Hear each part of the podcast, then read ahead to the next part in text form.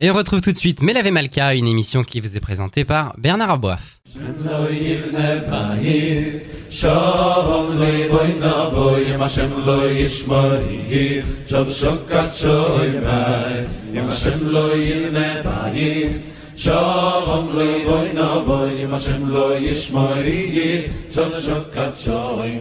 Bonsoir à tous, Bernard Aboif au micro. On se retrouve comme chaque samedi soir pour Melave Malka, une grande émission de Torah et de pensée juive. Et nous sommes en ligne avec Raveli Lemel. Bonsoir Raveli Lemel, Shavuatov. Bonsoir et Shavuatov. Raveli Lemel, euh, on arrive au dernier livre, euh, à la dernière paracha du livre de Bereshit, du livre de la Genèse. Et donc on va, euh, comme on le fait chaque semaine avec vous, survoler le, le passage que nous lisons dans nos communautés. Donc on arrive à Vaïchi. Mais euh, Vaïchi, c'est euh, encore une fois, j'ai envie de dire, euh, un moment où on voit l'un de nos patriarches euh, bénir. Et alors là, euh, on en a déjà vu beaucoup, mais là il y a un nouveau truc. Euh, on bénit le, je parle avec le sourire, mais évidemment avec beaucoup de tendresse pour nos textes. Hein, c'est pas, c'est de la tendresse mon sourire. Euh, et voilà donc euh, ce, ce, cette bénédiction, Ephraim et Ménaché, et euh, on bénit le deuxième avant le premier, mais en plus de ça, on croise dans les mains. Quand je dis on, c'est Yaakov. Euh, qu'est-ce que qu'est-ce que veut nous dire la Torah avec le mail avec cette histoire? Qu'on peut peut-être qualifier de rocambolesque. Je ne sais pas si vous accepterez le mot, mais que que, que nous pas. enseigne cette histoire? Alors, c'est vrai qu'on on est dans la paracha donc, de Vaïchi. Dans cette paracha-là, on va voir des brachot, on va voir des bénédictions, on va voir, et à la fois, tout à la fin de la paracha, Yaakov qui bénit ses fils. Et quand vous regardez le texte, on va réaliser que ce n'est pas toujours des bénédictions, c'est très, très curieux. Et euh, en même temps, eh bien, au tout début de la paracha, ça commence par des bénédictions qui sont données à, à ses petits-fils, c'est-à-dire aux, enfants de Yosef. Alors, le, texte nous relate que Yosef est parti rendre visite à son père qui, qui est malade. Il arrive avec ses, ses deux enfants, Ephraim et Menaché, et il se retrouve devant le père, et puis euh, d'abord le père l'interroge, mais, mais qui sont-ils? Et puis il lui explique qu'en vérité, ils sont le fruit de son union avec Osnat, la fille de Potiphéra, et puis euh, il les rapproche et, et il va les bénir. Alors évidemment, il y a cet épisode dans lequel il croise ses mains, il met la main droite sur la tête du cadet, la main gauche sur la tête de l'aîné. Yosef lui dit, papa, euh, je crois que tu... Pas, il lui dit, je crois que tu te trompes. Il lui dit, euh, euh, non, l'aîné, c'est celui-là. Et son père lui dit, non, je sais, je suis au courant, mais il n'y a pas de problème, je sais pourquoi je le fais. Et alors, la chose qui est très, très surprenante ici, c'est que le texte nous dit Israël est mort. Yaakov dit, Jacob, notre ancêtre, dit Eh bien, c'est comme cela qu'on bénira dans le peuple d'Israël. C'est-à-dire que tout au long de l'histoire, on va bénir nos enfants sur ce principe. Quel principe? Eh bien, Yosimcha Elohim, que Dieu te mette comme Ephraïm et Menaché. Alors, c'est très curieux de, comprendre, mais ça veut dire quoi? On souhaite à nos enfants d'être comme Ephraïm et Menaché. C'est comme ça qu'on les bénit. On les bénit tous les vendredis soirs de cette manière-là.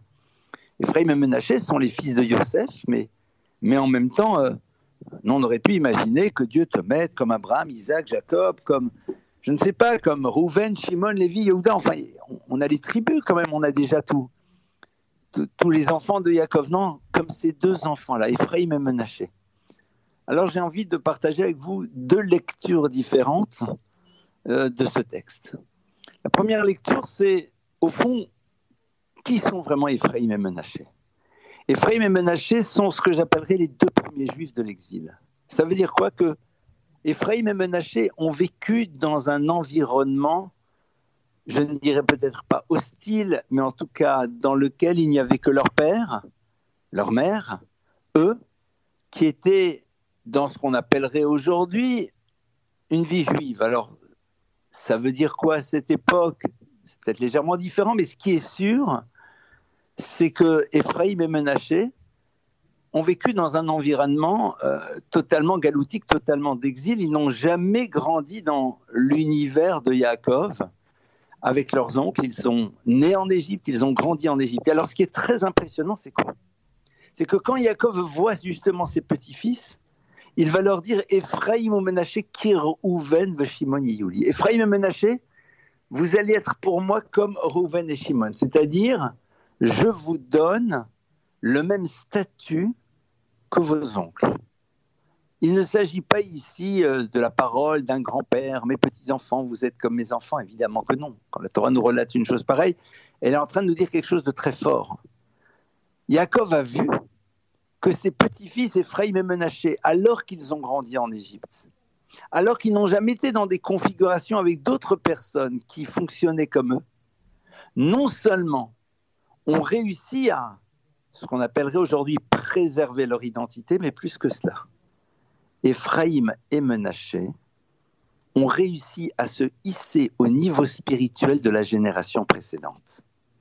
Yaakov, en leur disant Kirouven Shimon, je vois en vous la génération précédente. C'est-à-dire ceux qui nécessairement ont une grandeur particulière parce que les générations précédentes, eh bien, sont celles qui sont toujours plus proches de la révélation.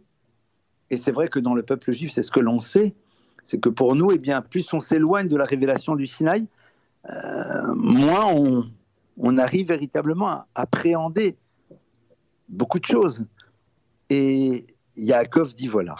Voilà par quoi on va bénir nos enfants. On va bénir nos enfants en leur souhaitant tout d'abord de ne pas prétexter l'univers dans lequel ils ont grandi pour ne pas être dans l'excellence. Ephraim et Menaché, on aurait dit, aujourd'hui, auraient pu avoir toutes les bonnes raisons pour ne pas être dans cette grandeur spirituelle, tout en restant de, de bons enfants. Mais que voulez-vous quand on vit dans un environnement d'exil, quand on est seul, quand on est environné d'une civilisation autre? Ben, Soyez déjà bien contents que nous soyons toujours fiers de notre identité, que nous euh, mangions toujours, on dirait aujourd'hui, euh, la dafina ou le tchoulin vendredi soir. C'est déjà super. Non, pas du tout. Yaakov dit, ne prétextez les difficultés ou les environnements pour ne pas être dans l'excellence. Et cette excellence, eh bien, c'est être capable d'avoir une forme d'ambition qui est énorme. C'est l'ambition d'être comme les générations précédentes. Et c'est comme cela qu'on bénit nos enfants. Voilà déjà une première explication qui, qui au fond nous interpelle parce que on est souvent dans des mondes dans lesquels on prétexte la difficulté pour ne pas grandir. Seconde chose, beaucoup plus rapidement, Ephraim et Menaché sont là, voient leur grand-père et leur père qui discutent. Le grand-père met d'abord la main droite sur le cadet. Et le père Yosef dit à son propre père Yaakov, euh, non, il lui dit pas de ne pas le faire, mais il lui dit, tu sais, euh, l'aîné, c'est pas lui. Et Yaakov de lui dire, oui, c'est bon, je suis au courant. Mais Ephraim et Menaché ne se taisent, ils ne disent rien. C'est-à-dire qu'on aurait pu imaginer que quand Jacob met la main sur la tête du cadet, l'aîné réagit, il dit, non mais attends, c'est moi l'aîné. Et lorsque Yosef dit au père, c'est lui l'aîné, on aurait pu imaginer que le cadet sur lequel Jacob a posé la main droite disait à son père, non mais papa, il sait ce qu'il fait, grand-père, laisse-le. Les deux se taisent. Au fond, ils révèlent la relation de confiance qu'ils ont avec la génération qui est au-dessus. Ils sont capables de se taire parce que ils se disent s'ils sont en train de faire cela, si Jacob met la main droite sur le cadet, et si Yosef est en train de dire qu'il faut peut-être faire le contraire, ils savent ce qu'ils font. Et ça, c'est une bénédiction que l'on donne à nos enfants, mais au fond, quand on les bénit de cette manière, on est en train de se parler à soi-même. Comment avoir des enfants qui auront une relation de confiance avec leurs parents Comment faire pour justement que nos enfants puissent ressentir profondément de la confiance et que dans des situations de ce type, eh bien, ils soient capables de se taire, non pas parce qu'on n'a pas le droit de parler, mais parce qu'ils se doutent que la génération d'au-dessus sait ce qu'elle fait. Et que les postures que l'on peut avoir, les décisions que l'on prend, prennent sûrement leur racine dans quelque chose qui est du domaine de la réflexion et de l'intelligence. Voilà, peut-être ici donc de lecture de cette bénédiction particulière et à nous d'essayer de faire en telle sorte que lorsque nous allons bénir nos enfants toutes les semaines, eh bien, de nous demander comment nous allons faire pour que cette bénédiction-là s'exprime de manière extrêmement concrète au niveau de leur existence. Extrêmement concrète, effectivement. On va essayer de toujours savoir comment agir avec ces très beaux enseignements que vous nous donnez tous les uns et les autres chaque semaine. Raveli Lemel, je vous remercie. Shavuatov. Shavuatov.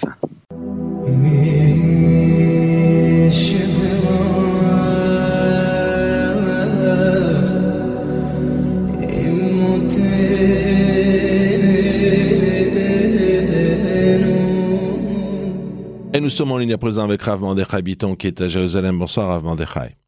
Shavuatov. Shavuatov. Rav Mandechai. Alors, il y a des commentateurs qui se posent la question. Ils se disent, il est possible finalement que Yosef, il n'est pas totalement pardonné à ses frères. D'avoir été vendu. Et il y en a même qui disent, mais ça se trouve, il n'a pas pardonné. Donc, quel enseignement on en tire au regard de ces fameuses euh, bénédictions?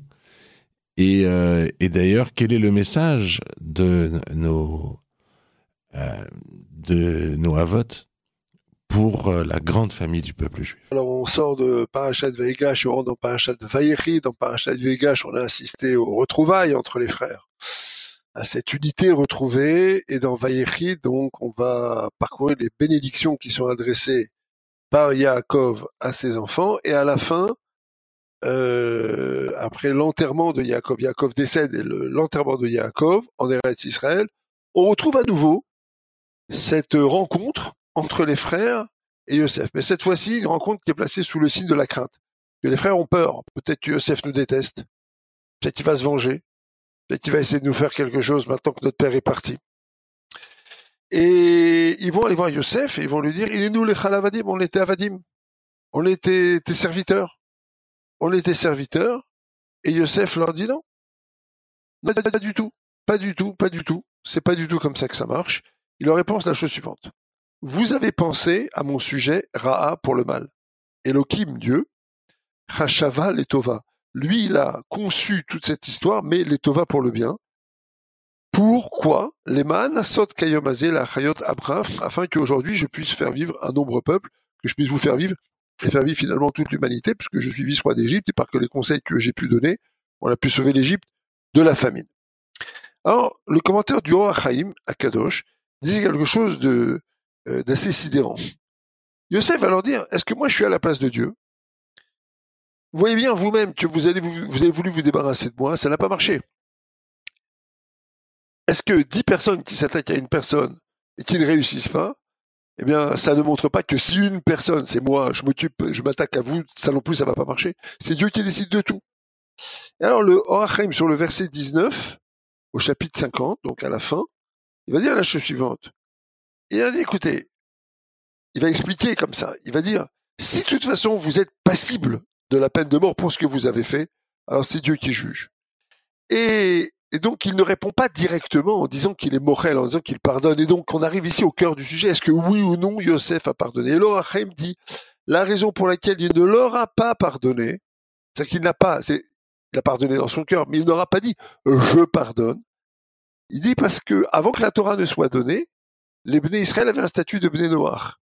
Et lorsqu'un Ben Noir, un humain, avant que la Torah ne soit donnée, euh, eh ben, victime d'un vol, ou d'un rap ou d'un kidnapping, il n'est pas euh, dans sa dans son dans ses possibilités d'être mochel, de pardonner. donc cette méchila, ce pardon, n'aurait aucune valeur. Donc Yosef préfère dire à ses frères, eh ben sachez qu'en vérité euh, tout ça a été conçu par Hachem. Hachem a organisé, il a utilisé cette volonté de faire le mal que vous aviez bah, pour me faire du mal.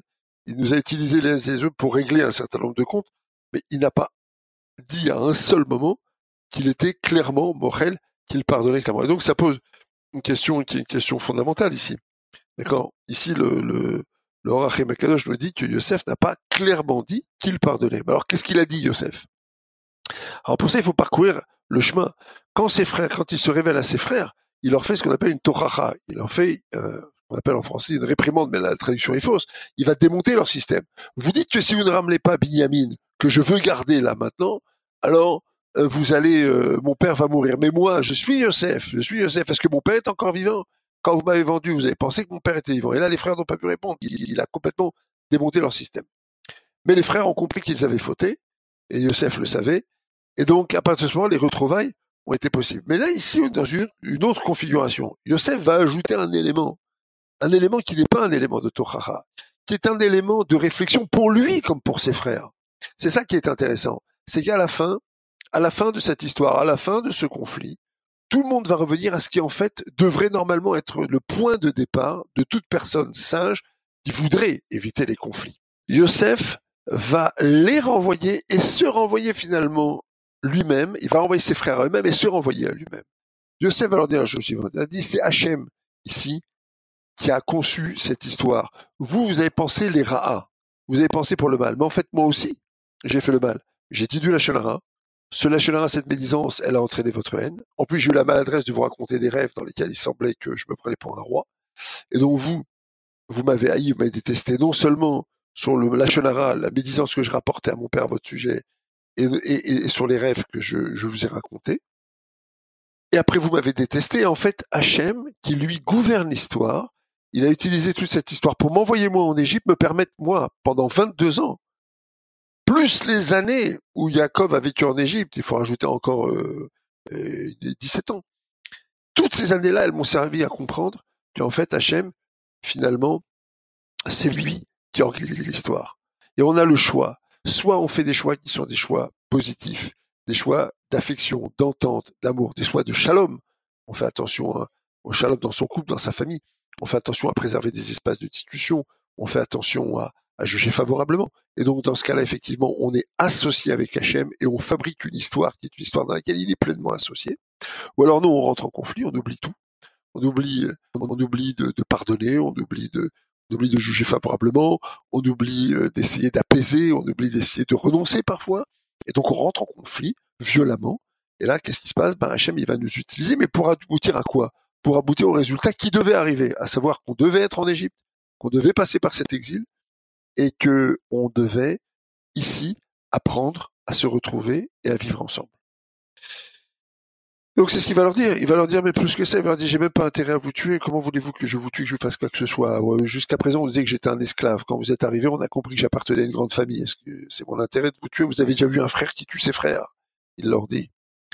Autrement dit, Yosef va nous expliquer, va expliquer à ses frères, il va permettre aux frères de comprendre que ce conflit, c'est un conflit qui est venu parce qu'à un moment, on évacue cette notion d'entente, cette notion de shalom, et parce qu'à un moment donné, on oublie aussi que, en fait, notre rôle, c'est d'être associé du Créateur dans l'histoire. Et on est de toute façon des éléments de cette histoire. Mais c'est à nous de décider. Où est-ce que, euh, où, on veut, euh, en quelque sorte, en faire partie malgré nous. Et donc, comme Yosef et ses frères, on est jetés sur les routes de l'exil. Et on sait très bien que tous les exils et toutes les souffrances du peuple juif proviennent de cette haine gratuite que nous devons réparer dans notre génération. ou alors, ou, alors, ou alors, donc on oublie ça et donc on est jeté sur le exil. Ou alors au contraire, on s'en souvient et au contraire, on peut être associé à Hachem. Et là, je, voudrais faire un petit point par rapport à ce qui se passe aujourd'hui en Israël. On a l'habitude de dire qu'un petit peu de lumière repousse beaucoup d'obscurité. Mais je vais vous dire une chose en Israël aujourd'hui, il y a beaucoup de lumière, beaucoup de lumière, parce que les parents une grande partie des parents euh, des otages, les parents des soldats aujourd'hui s'unissent de manière extraordinaire et refusent aujourd'hui le discours de la haine, le discours de la condamnation, le discours de, du rejet. C'est une chose aujourd'hui qui est devenue littéralement et physiquement insupportable, d'abord pour ceux qui sont au cœur de la bataille militaire et au, cœur de l'histoire des otages, c'est-à-dire les parents des, les parents des otages et les parents euh, des soldats, et finalement pour toi, Israël. Il y a aujourd'hui en Israël quelque chose qui est en train de se passer. C'est vrai qu'il y a des gens, il y a toujours les pompiers, il y a toujours les, pardon, les pyromanes, il y a toujours les gens qui vont allumer des feux. Ça, oui, on vous entendait parler en France parce que la presse française se ferait un plaisir de rapporter ces gens-là. Mais ici en Israël, ce qu'on voit, ce sont des millions de gens qui en ont marre de la haine et qui veulent beaucoup plus d'amour, beaucoup plus de fraternité, beaucoup de respect.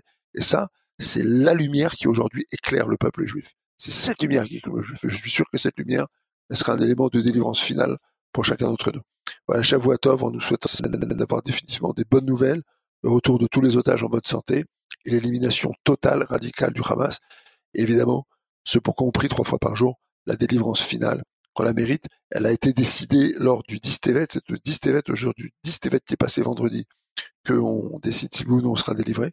Espérons que des bonnes décisions et des bons décrets ont été pris dans le ciel pour le peuple juif. Ravandechai Biton, merci et à Tov. À très bientôt. Et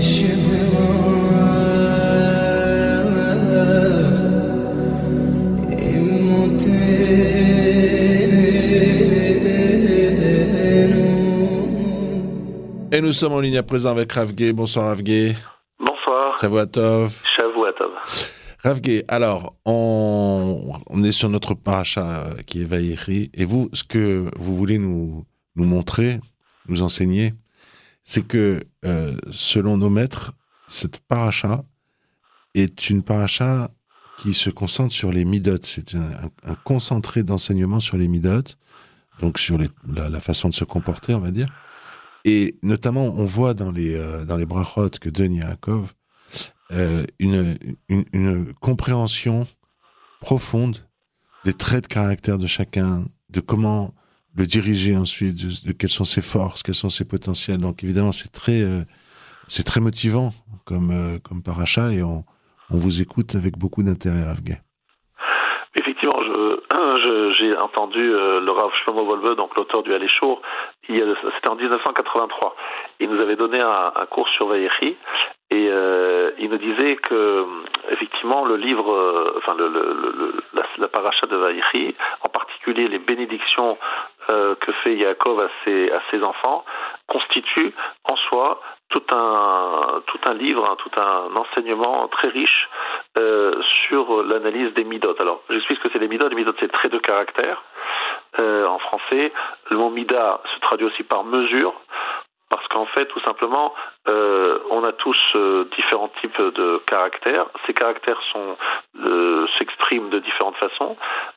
Si sont utilisés à bon escient, même ce qui peut être, paraître un défaut peut se faire être une qualité, comme par exemple le défaut de la paresse. c'est pas bien d'être paresseux, mais c'est très bien d'être paresseux lorsqu'on nous propose de faire des bêtises. Ah non, là, j'ai pas, les, j'ai pas les nerfs. Je vais rester à la maison au lieu de partir faire une bêtise. Ça, c'est une paresse bien utilisée évidemment, c'est pas la même chose si cette paresse, euh, c'est lorsqu'une mitzvah se, se, présente à nous et qu'on est paresseux. Alors, le Rav a fait une analyse très intéressante de, des bénédictions qui sont faites. Alors, prenons l'exemple euh, de Réhouven. On va pas pouvoir euh, analyser chaque bénédiction, mais prenons l'exemple de Réhouven. Donc, Réhouven, je vous rappelle, c'est l'aîné, le premier-né. Donc, normalement, le premier-né, il a plusieurs prérogatives dans notre tradition. il reçoit la double part. Euh, il est euh, souvent le leader de la famille, euh, et dans le cas présent, il devait même être prêtre, Cohen. Donc il aurait dû cumuler la double part donc dans l'héritage, donc dans la parcelle qui devait lui revenir en, Israël. Il devait avoir le rôle de prêtre et il devait avoir le rôle également de leader, de chef, de roi. Et tout ça, Yaakov lui dit, Pachaz Kamaim, tu as été impétueux comme de l'eau, impétueux. Donc on imagine une rivière, un, un, une cascade, on voit cette eau impétueuse, une eau qui, donc, tombe très vite, euh, un courant très fort. Euh, et euh, en fait, ça veut dire que tu n'as pas de sang-froid, tu n'as pas de retenue. Et c'est pour cela, al totar, c'est-à-dire tu n'auras plus ses prérogatives. Il le prive de tout. La double part, on sait que c'est Yosef qui va l'avoir, puisque c'est Menaché Ephraim, il a, il est, lui, il est un des douze frères, et pourtant, il y a une double part, puisqu'il y a deux fils. Ménaché et Ephraim, qui, chacun auront leur part. Donc c'est une double part. Ensuite, euh, le leader, c'est c'est Yehuda. Euh, le prêtre, c'est la, tribu de Lévi. Donc Rouven part, euh, perd pardon, toutes ses prérogatives. Et l'explication qu'il lui donnée, c'est parce que tu as été impétueux. Alors, à quoi fait allusion Yaakov? Il fait allusion à une faute. lorsque sa mère, pardon, sa femme Rachel décède, elle, elle, elle disparaît de ce monde, Rachel, Yaakov s'installe, installe son lit euh, dans la tente de Bila, qui est la servante de Rachel. Et Réhouven qui voit ça, il réagit euh, tout de suite et il déplace le lit de son père de la tente de Bila vers la tente de sa mère Léa. Il dit voilà, je comprends pas. Euh, euh, ma mère, elle a toujours été la deuxième par rapport à Rachel, donc mais ça c'est Rachel. Mais elle va pas être non plus la deuxième par rapport à la servante de Rachel qui est Bila. Donc il réagit, mais sans en parler à son père, sans discuter, à chaud, tout de suite. Et Yaakov dit la chose suivante. Alors, c'est une faute que tu as commise, d'accord? C'est une faute sur laquelle Rouven a fait teshuva pendant toute sa vie. Hein. Toute sa vie, il fait teshuva sur cette faute. Mais elle est révélatrice. Elle est révélatrice d'un trait de caractère qui est un manque de contrôle, de self-control, de, de, maîtrise de soi. Tu as une idée en tête, euh, une pulsion, tout de suite tu réagis avec toute la force, la violence, tu réfléchis pas assez, tu prends pas assez de temps, donc tu n'es pas un bon leader. Un leader qui réagit euh, à chaud, ben, c'est catastrophique. Il faut qu'il prenne le temps, du recul.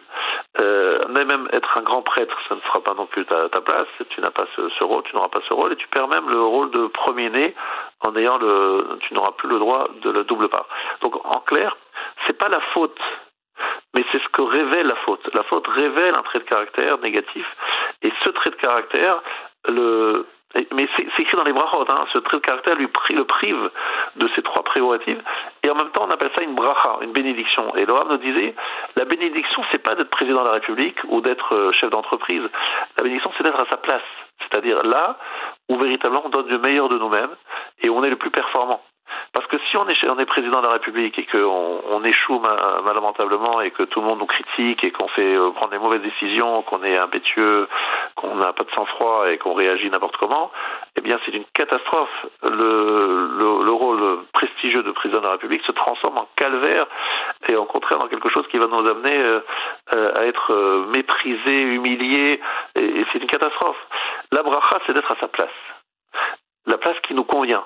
Donc Réhouven doit remercier quelque part son père Jacob de lui avoir ouvert les yeux sur ce trait de caractère qui est le manque de sang-froid et lui dire merci de m'avoir privé de ce qui aurait été une calvaire pour moi qui ne correspondait pas du tout à ma nature.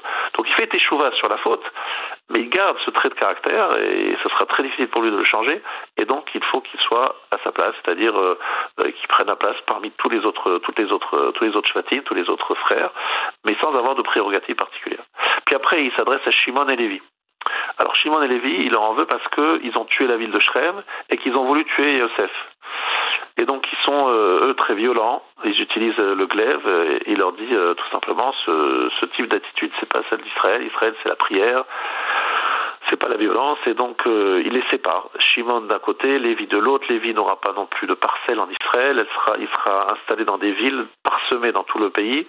Donc euh, ils pourront plus retrouver cette proximité. Shimon et Lévi ne seront plus à côté l'un de l'autre, même s'ils ont une grande qualité. Shimon et Lévi, Achim, ce sont des frères. Ils ont le sens aigu de l'importance de la fraternité. Pourquoi ils ont tué la ville de Shrem Parce que Shrem avait euh, violé Dina. Donc ils étaient extrêmement énervés et ils ne supportaient pas que l'on touche leur sœur. Donc un, ça venait d'un bon sentiment, celui euh, d'être solidaire de leur sœur, mais euh, c'est parti dans quelque chose que Kachem, enfin que Yaakov n'apprécie pas du tout, qui est la violence. Ils vont tuer toute la ville de Shrem. Et euh, même chose avec Yosef, qu'il qu qu'il euh, soupçonne de vouloir euh, faire mettre la zizanie, de, de, détruire la famille. Donc on est dans le même type de, de réaction liée à une grande sensibilité au, à l'importance de la famille, mais en même temps ça donne des fois des dérives et c'est pour ça que Yaakov décide de les séparer. Shimon sera un enseignant et il va se, promener dans tout le pays pour essayer d'enseigner la Torah. En tout cas, il ne sera pas le voisin de Lévi, donc Lévi de toute manière il sera disséminé dans tout Israël. En clair, la proximité entre ces deux frères est, rompue et donc le, risque est donc on, règle le problème, mais on a euh, mis en valeur euh, un défaut chez les deux, chez Shimon et chez Lévi. C'est intéressant de, noter après que Yehuda, par contre, euh, il est encensé. Yehuda est encensé par Yaakov des très très belles bénédictions. Ce sera le leader, ce sera le lion, c'est le, voilà, c'est le chef, c'est le roi. Et en même temps, euh, Yehuda, on sait qu'il a fait une faute. il a fait une faute puisqu'il est avec Tamar. Euh, sa belle-fille, euh, pensant que c'était une prostituée, de là est né euh, l'ancêtre du Mashiach, Peretz et Zavar. Donc, il a fait une faute, mais il s'est rattrapé. Il s'est rattrapé en avouant sa faute et en expliquant devant tout le monde que c'était lui qui avait fait euh, euh, cette faute et qu'il l'a regretté. Et il a eu ce courage de mettre en second plan son intérêt personnel parce qu'il aurait pu étouffer l'affaire Il dit non, non, c'est moi, j'avoue, je reconnais, et euh, parce que la vérité pour lui ça compte. Et la vérité ça compte beaucoup plus que sa réputation. Et donc ça c'est le vrai leader. Le vrai leader c'est quelqu'un qui pense d'abord à l'intérêt, à la vérité, à l'intérêt du peuple, à l'intérêt euh, tout simplement à défendre les, vraies valeurs, et il met tout cela bien avant son intérêt personnel. Ça c'est Yehuda et c'est pour ça qu'il est choisi comme roi. Donc en fait il commence par un gros défaut, celui d'avoir fait une faute, mais cette faute euh, finalement lui permet de révéler un, une qualité et cette qualité-là elle prime et elle lui donne la possibilité d'être roi. Voilà l'analyse que faisait le, le Rav de ces différentes brachot, et j'en passe évidemment, parce qu'après il y a Yosef, il y a encore Issachar, Zevulun, mais je ne sais pas si j'ai encore du temps à l'antenne, parce que ça demanderait encore beaucoup de temps pour développer chacun, mais tout ça pour vous expliquer quelque chose de très important. Important de, déceler, non pas, de pas s'arrêter aux actes, mais plutôt de voir ce que l'acte révèle. Il y a des actes qui ne sont pas révélateurs. Ces actes, c'est vraiment des accidents liés à des circonstances très particulières. Il ne faut pas s'arrêter là-dessus. C'est pas quelque chose de, grave. Je vais prendre un exemple très trivial, très simple. Vous voyez votre enfant qui, à table de Shabbat, ce soir, c'est la table de Shabbat, et puis dès le début du repas, la table elle est nickel, propre, blanche, etc. Et puis euh, il est un peu, un peu, on va dire, un peu perturbé, il est un peu bon, il est un peu excité, et votre enfant euh, verse un, un verre de vin bien rouge sur la table bien blanche. Le truc qui énerve bien. voilà. Alors, se mettre en colère là-dessus, euh, on comprend, c'est énervant, c'est ça nous embête. Mais on est tous d'accord que c'est bon, c'est de l'enfantillage, ça va passer, c'est pas quelque chose qui va rester lorsqu'il sera plus adulte. Donc il faut savoir passer là-dessus et on savoir que c'est révélateur de rien du tout. C'est des enfants, l'enfant c'est comme ça, il, a du mal à, à se, se maîtriser, mais c'est pas grave, c'est pas grave. Par contre, il y a d'autres choses que font nos enfants, mais qui sont révélateurs de mauvaises méthodes, de mauvais traits de caractère, et de, de caractères qui sont vraiment et qui risquent de rester en eux lorsqu'ils vont grandir. Et là, il faut réagir. Là, il faut réagir et fermement, parce que là, c'est vraiment ce qu'on appelle un môme qui n'est pas ouvert. Un môme, c'est un défaut. Il y a des mômes qui passent, qui, qui, sont, qui sont passagers, qui sont liés à la, jeunesse, mais qu'il y a des défauts qui ne sont pas liés à ça, qui sont des problèmes plus profonds. Et ça, il faut que nous, les parents, on soit, on soit vigilants pour essayer de faire en sorte que nos enfants soient protégés. Et je voudrais dire à tous les parents qui réfléchissent à l'avenir de leurs enfants et à leur métier, souvent les parents, ils veulent que les enfants fassent la même chose qu'eux-mêmes, qu'ils prennent les affaires du père ou qui continuent le cabinet du père, qui est soit médecin, soit avocat.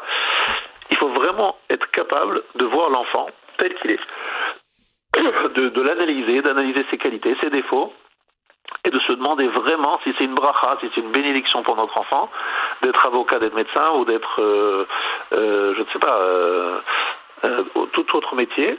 Mais il ne faut pas se projeter, projeter prendre ses, ses, options, ses, rêves personnels et de vouloir, euh, qui ont souvent été déçus, et de vouloir que nos enfants euh, réalisent en fait euh, ce que nous n'avons pas pu faire. Les enfants, c'est pas nos enfants, ils ne nous appartiennent pas.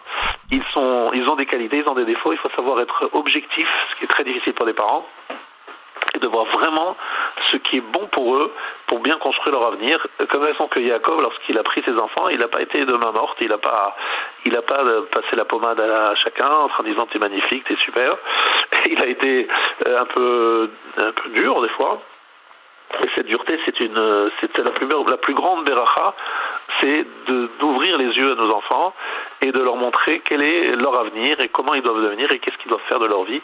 Et, pour ça, c'est pas facile. Souvent, les parents sont euh, aveugles et ils ne veulent pas voir la vérité parce qu'ils n'ont pas, voilà, ça les dérange. Mais il faut avoir ce courage-là. Prenons exemple sur Yaakov et soyons euh, et approfondissant, connaissons bien nos enfants, prenons bien euh, à, à, voir et analyser leurs réactions et rappelons-nous que un acte ça peut être un accident ou un acte ça peut être révélateur. Magnifique. Hein. C'est ça qu'il faut bien comprendre. Mais même un adulte, hein. c'est beau. Même, effectivement, effectivement. Vous avez par exemple des fois la colère, euh, encore acte. une fois la colère. Il s'énerve, on, on, sait, par exemple, on le sait au travail, on le sait dans la famille. Il y a des moments où tout le monde sait. On sait que ça n'a rien à voir. Ou des fois, euh, il est comme ça. Il est prétentieux, par exemple, il est arrogant. C'est pas, c'est pareil. Hein. Ouais, très très beau. Voilà, c'est ce que je voulais un peu rappeler. Euh, Est-ce que je vous ai déjà parlé Est-ce que je vous ai déjà parlé football, euh, Rav Gay euh, Je crois pas, non. Non? Alors, est-ce que je peux? Oui, allons-y. Un jour, euh, je demande à Luis Fernandez, qui était euh, en Israël pour une mission de solidarité, Je lui demande, je lui dis, euh, c'était il y a longtemps, hein. je lui dis, bah, c'était pour des Maccabiades, donc c'était pas hier. Je lui dis, euh, est-ce que Mbappé, ça va devenir, il avait 18 ans, Mbappé, est-ce que Mbappé, ça va devenir un grand joueur? Tout le monde le dit. Alors il me dit, euh, ça dépend. Ça dépend beaucoup de son entraîneur. Et je lui dis, ah bon? Et À l'époque, il est à Monaco, hein, Mbappé, donc c'est impossible de savoir qui va être champion du monde. Et je lui dis, qu'est-ce que ça- veut dire euh, Ça dépend de son entraîneur? Il dit, parce que beaucoup d'entraîneurs, ils ont envie de refaire leur carrière à eux au travers d'un joueur. Et si vous savez pas laisser le joueur s'exprimer, vous le cassez. S'il trouve un bon enfin entraîneur qui va le laisser être Mbappé et révéler ses c'est c'est beau, hein C'est c'est vraiment ce que vous a dit Laura. Hein je me suis dit, ah, ça a marché là. exactement, exactement. Bravo, bravo. Ça a marché Voilà. même avec le foot. Exactement. La bracha du, du père sur les, pour les enfants, c'est c'est ça la vraie bracha. C'est c'est pas de leur souhaiter d'être millionnaire, c'est leur souhaiter. Non, ou de rejouer le match, ou de rejouer le match Voilà. alors, en leur demandant à eux de jouer notre match à nous. Voilà, exactement. C'est vraiment d'être eux-mêmes et d'être épanouis et de trouver leur place. Eh ben, Rav c'est magnifique. J'en profite aussi, puisque je, je, euh, je sais pas comment dire, mais pour le plaisir de notre conversation que, que nous avons chaque semaine, que euh, on a vu euh, l'officier de euh, l'unité. J'ai du mal à trouver les mots qui euh, est impliqué dans la mort des trois otages. Et il est Ah. allé voir. ouais. Et il est allé voir la maman. Iris, elle s'appelle la maman. On, se, on connaît son prénom parce qu'elle a envoyé un, elle a envoyé un, enregistrement à l'unité. Elle leur a dit, euh, je vous en veux pas du tout. Ce qui s'est passé, c'est, ça fait partie. Elle a même dit, ça fait même partie de la victoire. Il n'y a pas de victoire sans passer par des épreuves comme celle-ci. Et donc je vous en veux absolument pas. Ce qui fait que l'officier, il est allé la voir chez elle. Et je peux vous dire qu'il faut un sacré courage. Et et évidemment, donc, puisqu'elle avait dit, elle dit, je vous en veux pas du tout, elle l'a accueilli, elle lui a redit des mots de renforcement, elle a dit, si vous voulez, j'irai voir vos soldats et je leur dirai que personne ne leur en veut ici, chez nous, moi, mon mari, le frère de, de, de, de Alon, il s'appelle, c'est l'un des trois. Mais ça, c'est, et vous disiez tout à l'heure, voyez que je vous écoute, que Yuda, il a prouvé que c'était un grand leader quand il a été capable de dire, je me suis trompé. Devant tout le monde. Là, l'officier qui allait voir la maman, je pense que c'est un vrai officier. Et parce que il n'a pas dû passer un bon moment. hein. Moi, je pense que l'armée d'Israël, franchement, on peut en être fier parce que euh, malheureusement, ils essayent toujours de trouver euh, des crimes de guerre. Ils en parlaient encore tout à l'heure, des crimes de guerre. Ils, essaient de- ils ont du mal. Ils, ont- ils cherchent. Ils, ont- ils cherchent.